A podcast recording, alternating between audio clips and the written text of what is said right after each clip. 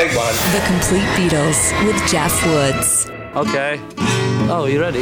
It was the summer of 68 when Captured on Tape was a revolution within a revolution. Started with the Beatles first recording a slow version of a new song John Lennon wanted out as fast as possible as a new single, as a statement of the Beatles' position on Vietnam.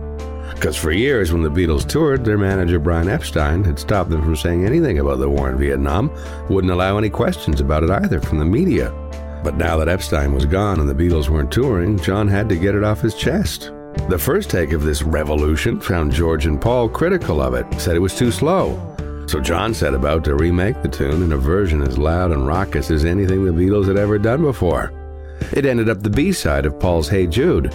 You'll find that slower original version, hence the title Revolution 1, on the Beatles' White Album. The Complete Beatles.